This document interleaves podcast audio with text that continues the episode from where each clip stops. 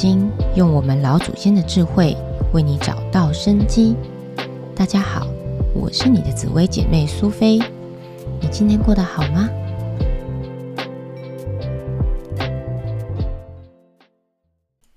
嗨嗨！经过上一集的来因宫的介绍，也非常感谢大家的聆听。苏菲姐姐也有收到很多非常好的反馈，然后觉得说，诶，自己做的内容很实用。也有借在这个机会帮助到大家，我也觉得非常的欣慰。那所以，我今天呢，又要给大家介绍一个新的、更实用的内容哦。今天苏菲姐姐要介绍命牌的十二宫位的介绍。在这十二个宫位啊，就是会蛮实用。您今天听到这个内容之后，把你自己的命牌拿出来套用，看看说，诶，是不是？是不是这样子可以更加的了解自己，在这个方面可以有更多的帮助，然后家人、子女、朋友、哈夫妻之间的感情，借由这个模式理解对方，然后可以有更好的相处模式，这样子。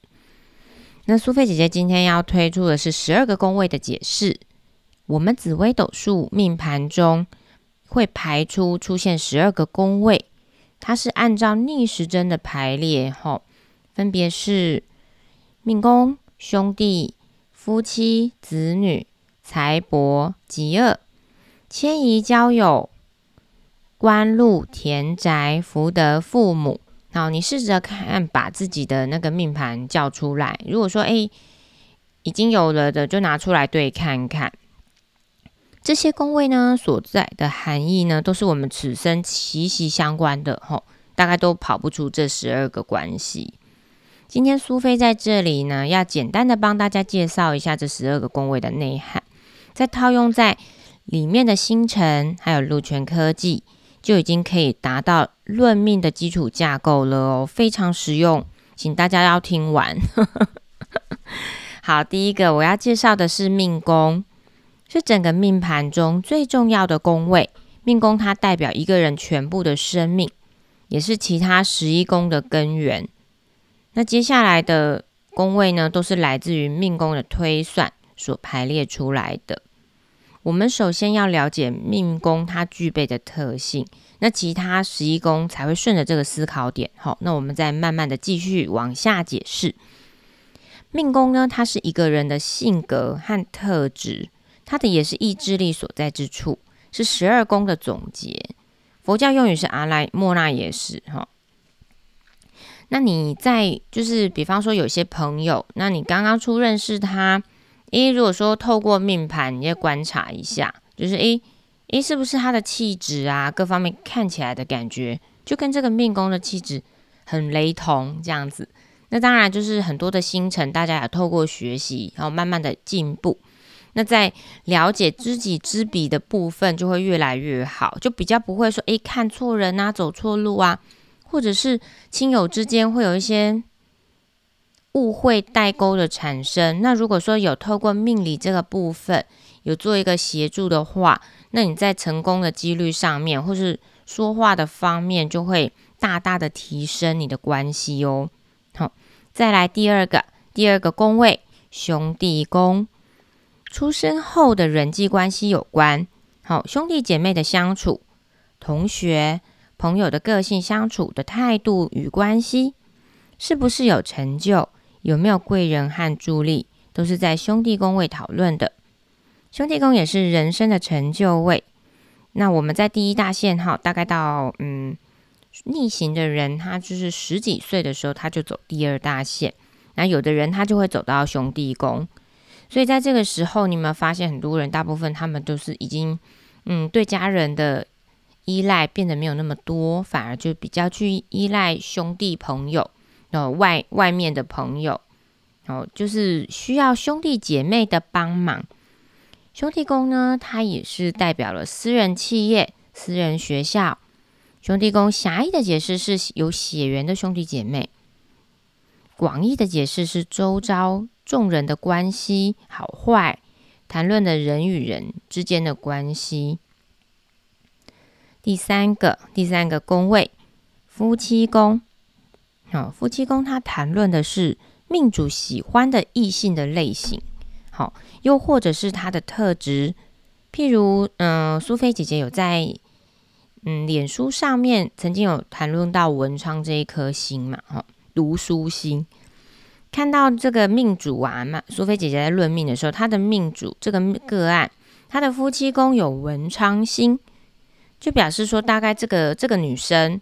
她的另外一半是斯斯文文的气质型的男生，那她在找也是找这一类型的男生，这样子，两个人相处的模式、结婚对象的好坏跟缘分的深浅，像我常常谈到的渣男盘，那这个他的这个夫妻宫的宫位就不会是一个很好的现象，然后当然他自己也不会是一个很好的对象喽。如果你要讨论到成家，那你还要再跟田宅宫的宫位再做一起的参照来看。夫妻宫狭义的解释是这个人喜欢的类型，还有他结婚的对象。好，广义的来说，这个人他与一切异性的相处的关系，哦，就是在这边看说，诶，他的异性缘如何什么的，也可以从这边去推论。好，子女宫第四宫。在谈论呢，这个人的性能力、性生活状况。如果子女宫有遇到化权的人，吼，化权嘛，大家呢应该就知道了。吼，就是如果说你喜好这一口的姐妹，吼，就可以知道要怎么样挑对象喽。所以你说算命有重不重要嘛？他嘴巴吼绿会绿绿讲的，你都不要相信他，看命宫最准。好他的子女宫呢，所以也可以解释为桃花的宫位。好，婚后呢是讨论子女的多寡、资质的好坏、健康或不健康、有没有缘分。再来讨论就是子女晚辈，诶，甚至可以延伸到下属、学生。好，这个宫位，子女宫狭义的解释呢是子女的特质的好坏，广义也可以讲这个人。才华跟能力展现的宫位，所以子女宫也可以谈讨论说，哎，你合伙啊，什么都可以看子女宫、田宅宫它的对宫。好，在这个部分是看到它的子天线够不够，够不够好。如果不够好的话，你就可以建议你的命主说，嗯，你可能不适合跟人家合伙哦。所以子女宫非常的重要。再来呢，更重要的一个宫位哦，我们人与人之间的相处都非常重视的，就是财帛宫。好，第五个宫位，财帛宫呢，它讨论的是你赚钱的方式，好，赚钱的多寡，它也是一个以物易物的交易的宫位，万事万物的对待。狭义解释是你赚钱多少，好，金钱的流向，还有你赚钱取财的方式。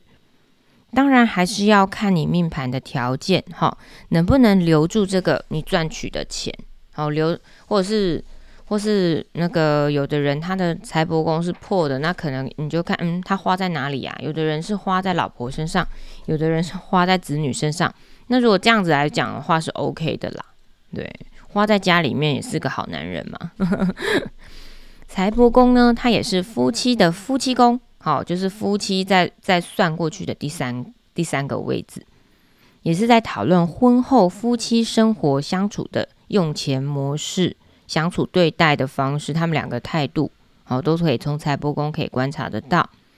如果财帛宫它不好，它不止自己的赚钱不顺利，也会影响到夫妻之间相处的感情，对不对？对，贫贱夫妻百事哀，所以说面包其实也是何等的重要啊！所以财帛宫其实对于人生来讲，真的是最重要的一个宫位哦。吼，所以呢，婚后相处的关系，如果说你的财帛宫不好，自然他的婚姻关系一定也不好。这就是为什么我们婚前要合盘。好，如果嫁到财帛宫不好、很差的老公，你可能要养他哦。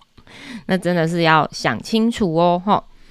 再来这边还有一个案例，财帛宫有化忌的人，哈，表示这个人他很重视钱，甚至视财如命，夫妻之中开口闭口都在谈钱，因为他画忌嘛，画忌就是有有代沟啊，有误会，对，有不开心，而且很少这样子。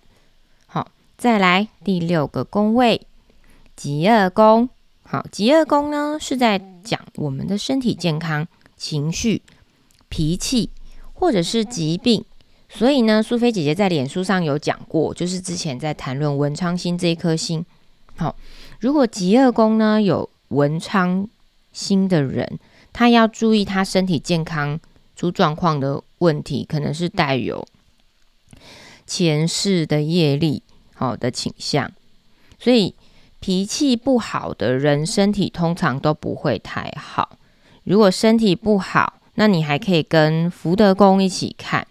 好看他的病因，哈，前世的业力，然后造成的，再看父母宫，也是极恶的对宫，哈，也是不是看看是不是原生家庭，哈，遗传基因的影响，所以在透过命理，你也可以抓出说，诶，你身体不舒服的原因的点在哪里？哈，我们会透过各个宫位去参看，然后抓出那个真正的原因。好再来第七个宫位，迁移宫。迁移宫也是驿马宫，哈，是外在环境的变动与变化，它是一个不可控制的因素，也暗示了一些交通意外的现象。如果流年的迁移宫有不好的现象，是很容易出车祸的哦。而且这个其实很难去避免，因为人不可能不出门嘛，对不对？那我们只能多靠，就是诶行善积德啊，想办法去诶避免。然后迁移宫，我们也可以推测外出旅行的运势，或者是移民的现象，还要投资与对外贸易的事业。例如迁移宫有化禄的人，他本身外出运家，也可以在外面赚到钱哦，吼，还可以很轻松的那种。赚钱很轻松哈，人际关系也非常好，外出运好嘛，对，所以这一类的人他很喜欢外出。再来第八宫哈，交友宫，古时候我们称为交友宫为奴仆宫，相信大大家常常在斗书上面有接触过这个名称。古时候在讲奴隶跟仆人的宫位哦，但是现在的社会开放，我们已经没有奴隶这样子的。这样子的对待了，所以我们就把这个宫位呢衍生到交友，是在讨论我们跟朋友或是外面所所接触的众生的关系，也就是在看自己外缘的宫位。吼，工作中看是直属的主管和客户客户的关系，好交友还有远方以及不认识的朋友关系，就是比方说兄弟宫是亲，那交友宫它是。兄弟宫的对宫，兄弟宫的迁移宫，所以他就是在讲，诶，呃，兄弟没有血亲外面的那边，哈，讲没有血亲关系的兄弟，然后如果他与兄弟宫一起合参看的话，那它就是一条叫做兄友线，兄友线，那也就是人生的成就线。那毕竟我们人要成功，要有成就，是不是？也需要众志成城，很多的朋友哈，可以亲友帮忙，那也是所以兄友线在看你的人生的成就线非常的重要哦哈，也是就是交友宫也是人人蛮重要的一个外援的宫位。第九宫官禄宫，好，第九宫在官禄宫的部分呢，讨论的主要是这个人和工作之间的关系。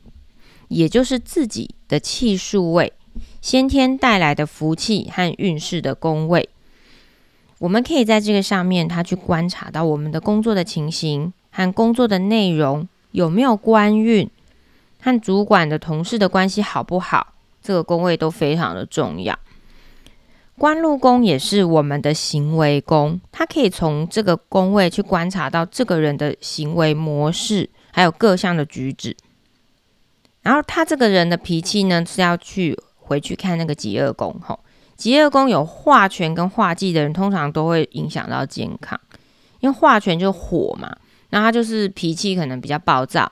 那化忌的话，就是比较悲观，哦，什么事情都觉得是，嗯，你是不是在讲我啊？就是很负面，那自然就是健康就不会很好啊，因为它都是负能量嘛，怎么会好呢？脾气不好的人怎么会好，对不对？所以极恶宫的话，最主要是脾气也是很重要的哈。那我们再讲回官禄宫，哈，扯远了。官禄宫好的人。他的积极性就非常的强，他也不容易就是感受到挫折，因为他很忙，他就是这个这个没有做成，他就再做下一个就好了吼。所以说他他积极呀，他的成功率相对也高，吼，他的想法正光正正正面又乐观。如果官禄宫有生年纪的人，这个人他就是诶，他就是很重视执着他的工作，什么事情他都想到工作哦。纠结在上面，然后也就是因为他太过于专注在他的工作，然后也非常的忙碌，然后就会冲到对面的夫妻宫的宫位哈，夫官线。好，因为老公你整天在外面工作都不理我，老婆怎么会高兴，对不对？感情又怎么会好呢？那自然他的夫妻缘分就变差，就是自然会冲到他的夫夫妻宫嘛，婚姻就自然的婚姻就不顺利了。好再来第十个宫位，好，田宅宫。田宅宫呢，它是在讨论家庭和家族和自己的关系。这个人和房子、土地、空间的关系都有都有讲。好，田宅呢，也是财帛宫的对待位。好，财帛的财帛，好，就是把财财收纳起来真正的库位。所以田宅宫好的人，通常家境都非常的不错。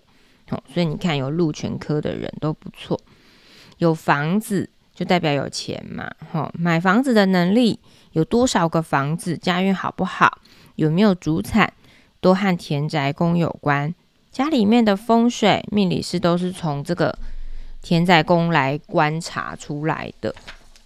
好，住家的环境、坐向的方位、办公室的陈设，也都是从。田宅宫作为基础出发判断的哦，哈，田宅宫可以讨论外的财库、家族的血缘关系，或是在同一片土地上面的人，好，都是有关于田宅这个宫位，所以大家观察这个宫位就可以看到很多细节跟秘密。所以你在了解一个人、了解自己的时候，多看他的宫位，好，里面的星辰，还有他的四化，再去。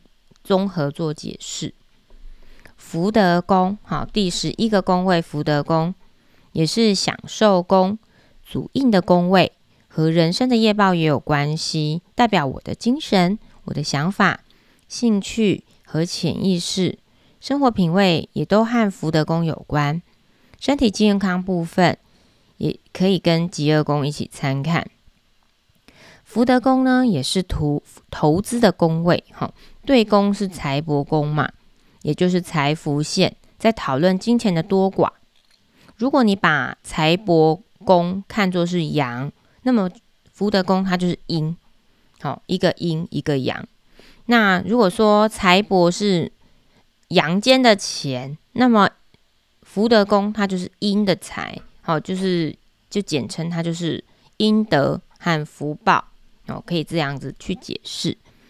福德宫呢，它的位置也是介于田宅跟父母的中间，表示呢，福德宫也是一个呃父母跟家庭跟田宅宫的桥梁。吼，如果说你有时候不小心看到他的福德宫，好不是很好，有字画，那就可以看出他的家里面父母跟他的家里面的关系是有点紧张，有代沟的产生。哦，在这个部分的话，也可以从命盘中去理解到。最后一个父母宫第十二个宫位，相貌宫。吼，我们的外貌呢，是不是来自于父母亲的遗传和长辈的关系？遗传基因除了和父母的感情，也可以观察读书学习的情形。好，父母宫，嗯，如果说你是顺行大限，有的人是顺行，有的是逆行嘛。刚才兄弟宫我们有讲过，就是十几岁第二大限的时候，有的人他是走到父母宫。那走到父母宫这边的人，他就是诶，在第二线的时候比较受到长辈跟父母师长的照顾，然后兄友线那边的兄弟宫那边，他就是比较重视兄弟兄弟朋友之间的关系。然后父母宫这边，他就是比较得到长辈那边的照顾。好，父母宫呢也是文书宫、契约、法律条文等等，也都有关系。长辈、亲友和上司的关系，也都可以从这个宫位去调查、去看观察。他有没有受到长辈的庇荫呢？有没有祖产？好，还有从里面可以观察到他父母亲的个性。好，父母亲的社会背景，如果有生年四化的话，就比方说他父母亲其实地位还不错。好，父母的极恶宫哦，父母宫它是极恶宫的对宫。好，所以你也可以在父母宫去观察，好，他有没有疾病或受伤。这些都可以从这个宫位上面，还有星辰，还有四化去观察，对，看看就是诶有没有现象在进行讨论。广义来说，父母也代表上司、公家机关、大公司、学校，甚至或者是诶，你看他的工作，也许他是担任老师。好，如果说你在他的父母宫有看到一些生年四化的话，好，他也许他的工作是。不是在大公司上班，就是就是当老师，好。然后这这一条线负极线，它我们也可以说它是人生的光明线，好。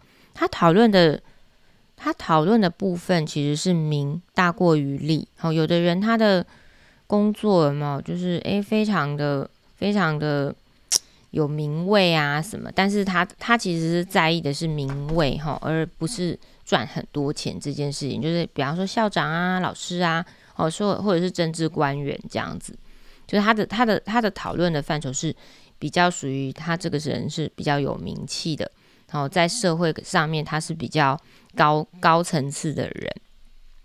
那我们今天十二个宫位通通都大概讲解简述的说了一遍，然后。透过你可以拿过拿出自己的命盘来对照看看，然后再套入你自己的星辰去研究一下，是不是诶这么的这么的有趣？这样子可以从中可以了解自己，了解身边的朋友，这样子可以知道怎么样跟他相处，在相处上面多一层的。就是理理解跟谅解，对不对？如果你知道他的财帛宫有化忌，然后但是他又是你摆脱不了的亲人，那你是不是因为知道那是他的天性，那是不是就要对他更加的包容呢？对不对？我们透过命理，对不对？也增加了一些理解，然后感情的更加、更加、更加的凝聚嘛。那在这部分的话，也希望透过这样子的讲解，那可以就让大家在生活上面。有一些更加实用的帮助，这样子。那我们今天的讲解就到这边的结束了。我是你的紫薇姐妹苏菲，那我们下一集再见喽。